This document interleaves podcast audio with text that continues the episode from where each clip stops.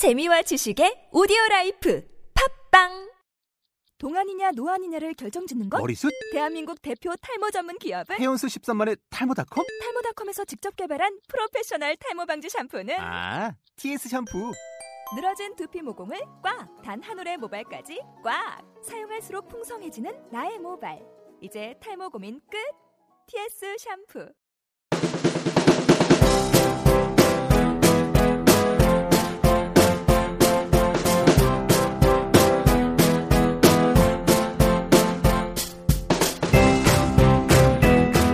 안녕하세요. 이벤티발. 축제 어디까지 가봤니? 그 두 번째 이야기 함께 하겠습니다. 안녕하세요. 최경원입니다.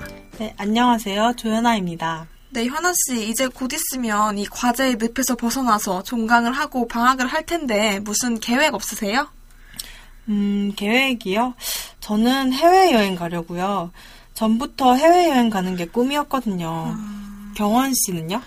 아, 저는 동아리 일을 하고 있어서 해외여행은 아마 무리일 것 같고, 가더라도 국내 여행 정도 생각하고 있습니다. 그럼 현아 씨 해외로 가시면 어느 나라로 가시려고요? 아무래도 대학생의 꿈 로망인 유럽 배낭여행이죠. 유럽, 와, 좋네요. 저는 유럽 못 가봤는데, 그럼 유럽 몇 개국이나 가실 생각이세요?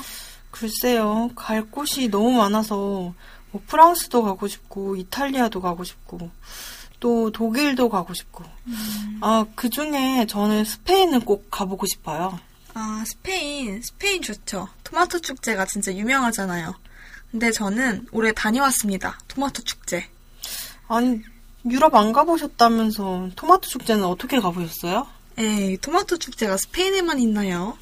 스페인 말고도 토마토 축제가 있다고요? 처음 듣는 소린데. 소개해주세요, 빨리. 네, 오늘은 해외 유명 축제, 국내에서 즐겨보자는 내용을 좀 하려 합니다. 우선 방금 말한 스페인 토마토 축제, 현아 씨가 설명 좀 해주시겠어요? 아, 제가 먼저요? 네, 알겠습니다.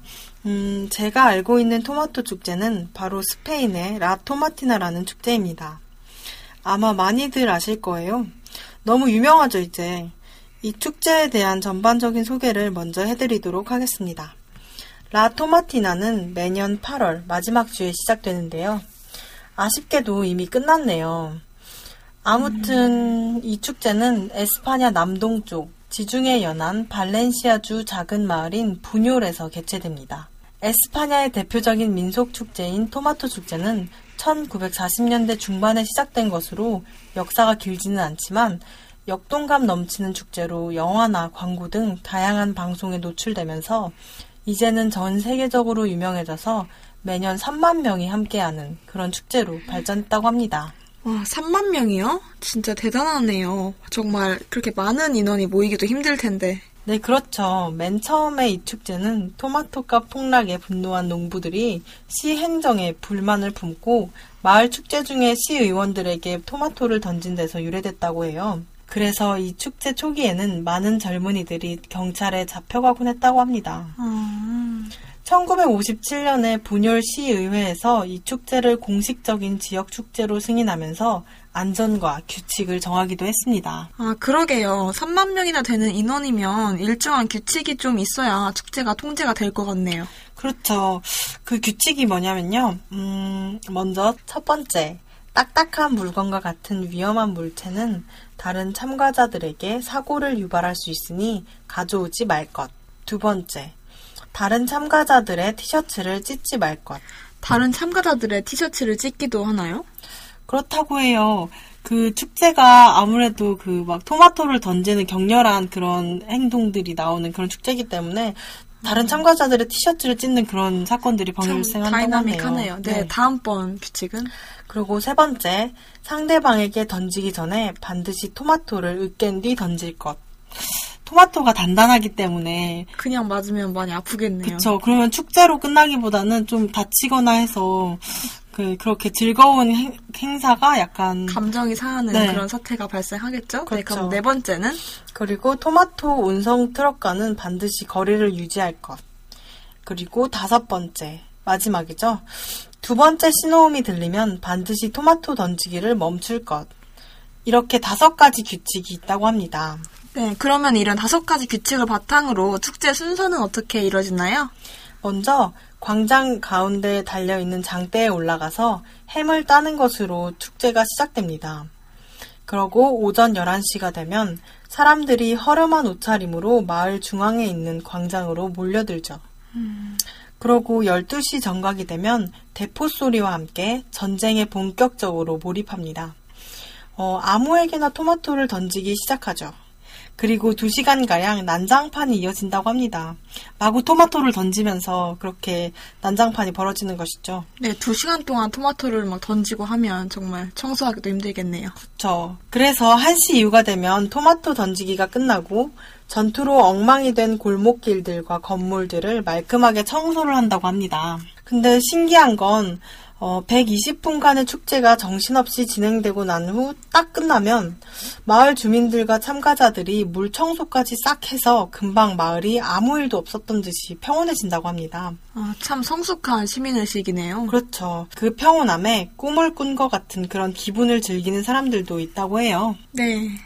이런 규칙들과 문화가 별거 아닌 것 같아도 축제를 즐기는 참가자들이 꽤 잘 지켜서 오랜 전통을 유지할 수 있었던 것 같아요.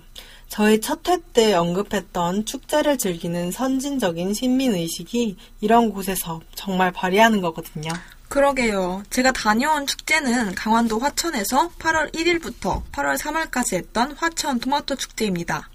축제 주요 행사는 스페인처럼 막 토마토를 던지고 뭉개고 비슷한데 풍물놀이나 노래자랑 등 다른 체험거리들이 있었어요. 아마 우리나라에서 스페인을 벤치마킹 한 것 같아요. 어. 네, 그 사이에 나름대로 마티랑 마토라는 캐릭터들도 만들어서 우리나라로 흡수하면서 현지화를 시키려는 노력을 있었습니다. 근데 좀 아쉬웠던 점은 스페인처럼 이렇다 할 만한 규칙도 없었고 그리고 무엇보다도 시민의식 정말 중요한 거죠. 그렇죠. 이때 행사에서 황금 반지를 찾아라라고 토마토 풀장 안에 무려 25돈짜리 황금 반지를 뿌려놨어요. 25돈짜리 황금 반지면 정말 사람들이 그렇죠. 아주 혈안 찾아뵈고 혈안이 저라도 되겠죠. 혈안이 되겠어요. 그렇죠. 그래서 총 45돈의 황금 반지가 풀 안에 있다고 해서 찾는 게 있었는데 그때 사람들이 정말 좀비처럼 막 찾으러 돌아다녔어요. 밀처로 밀치고 막 난리도 아니었죠. 아이들도 많이 참가했던 축제여서 애기들이 다칠 수도 있었고 많은 위험이 있었습니다. 이런 식의 이벤트는 좀 규칙을 잘 지킬 수 없고 너무 상업적이고 위험하다라는 생각이 들어서 좀 고칠 필요가 있다는 생각이 들었어요. 그래요? 어, 스페인도 난장판인 것 같은데, 어, 상업적인 측면이 좀 없고, 규칙과 시민의식이 있다는 점이 좀 차이가 있네요. 네, 근데 바로 그 규칙과 시민의식이 아주 큰 키포인트죠. 그래서 이런 부분은 우리가 좀 더 개선을 해야 할 것 같습니다.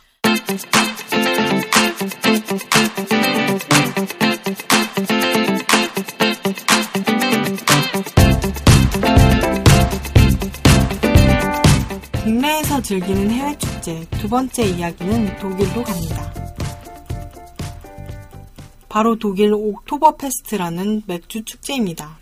매년 9월 15일 이후에 돌아오는 토요일부터 10월 첫째 일요일까지 16일에서 18일간 계속되는 축제는 1810년에 시작되어 올해 181회를 맞이했다고 합니다.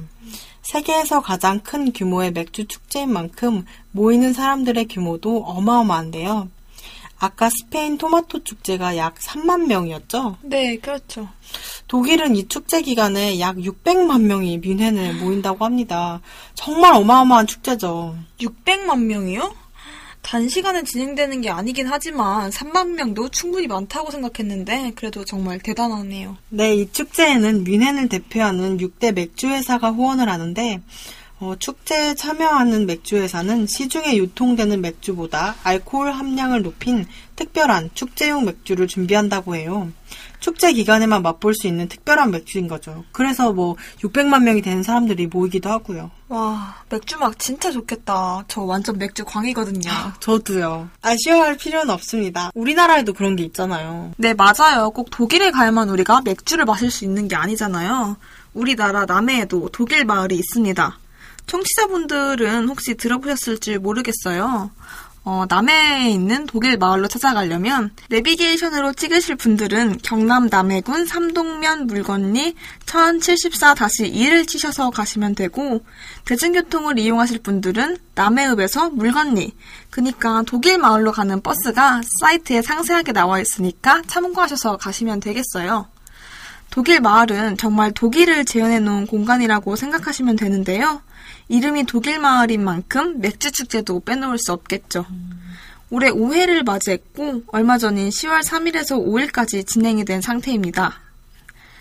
맥주 축제를 즐기러 가신 김에 주변 관광지도 겸사겸사 다녀오시면 좋을 것 같아요. 어떤 곳이 있나요? 네, 그쪽에 원예 예술촌이라고 뉴질랜드풍, 스페인풍 정, 어. 조- 정원이 조성돼 있어서 정말 예쁘거든요. 아까 스페인 가고 싶다고 하셨잖아요. 네, 네. 아마 이쪽에 가보시면 정말 좋으실 거예요. 그리고 전체 면적이 약 5만 평 정도로 정말 크니까 간 김에 어, 여유롭게 산책하시면 좋겠고요. 어, 정말 스페인도 가보고 싶었고 독일 축제도 가보고 싶었는데 그냥 그곳에 가서 즐기면 되겠네요. 근데 다 굳이 해외로 가지 않고 우리나라 안에서도 즐길 수 있는 거죠. 음, 정말 유용한 정보 감사합니다. 네. 어, 맥주도 마시고 좋은 경치도 본다니 정말 일석이조인 그 장소 정말 꼭 가보도록 하겠습니다. 네. 어, 저 남해 말고 송도에서도 이런 축제가 있거든요. 아, 정말요? 저도 인천 살고 있는데. 어, 요즘 대한민국 만세네 동네로 송도가 아주 핫한데 여기서도 이런 축제가 있다고 합니다. 어, 정식 명칭은 송도 세계문화축제고요. 올해 9월 12일부터 9월 20일까지 4회를 맞이한 축제입니다. 송도 신도시 포스코 송도 사옥 뒤편 야외 광장에 진행됐는데 어, 센트럴파크역 1번 출구로 가면 편리했었다고 합니다. 음, 저도 송도 갔을 때 센트럴파크역을 이용했는데, 네, 가기 좋더라고요. 그렇죠. 어, 독일처럼 지역 특색이 묻어나는 그런 축제는 아니었고요. 음, 음, 그냥 동네 축제 정도? 아, 음, 그냥 공연도 하고 맥주는 좀 부차적인 느낌이었다고 하네요. 후기들을 보면. 어, 그렇군요. 아무래도 원조를 따라갈 수는 없겠죠. 그렇죠. 그래도 저희가 시간적 제약도 있고 한데 이렇게나마 국내에서라도 해외 축제 분위기를 낼 수 있다는 게 참 좋은 것 같아요. 네, 맞아요. 저도 그냥 시간도 없고 하는데 굳이 유럽 여행 가지 말고 국내에서 즐길까 봐요. 같이 즐기실래요? 네, 같이 저도 즐기도록 해요. 음. 같이 많이 공유하다 보면 국내에서도 충분히 해외 분위기를 내서 즐길 수 있는 것 같습니다. 오늘 이벤티발 여기까지고요.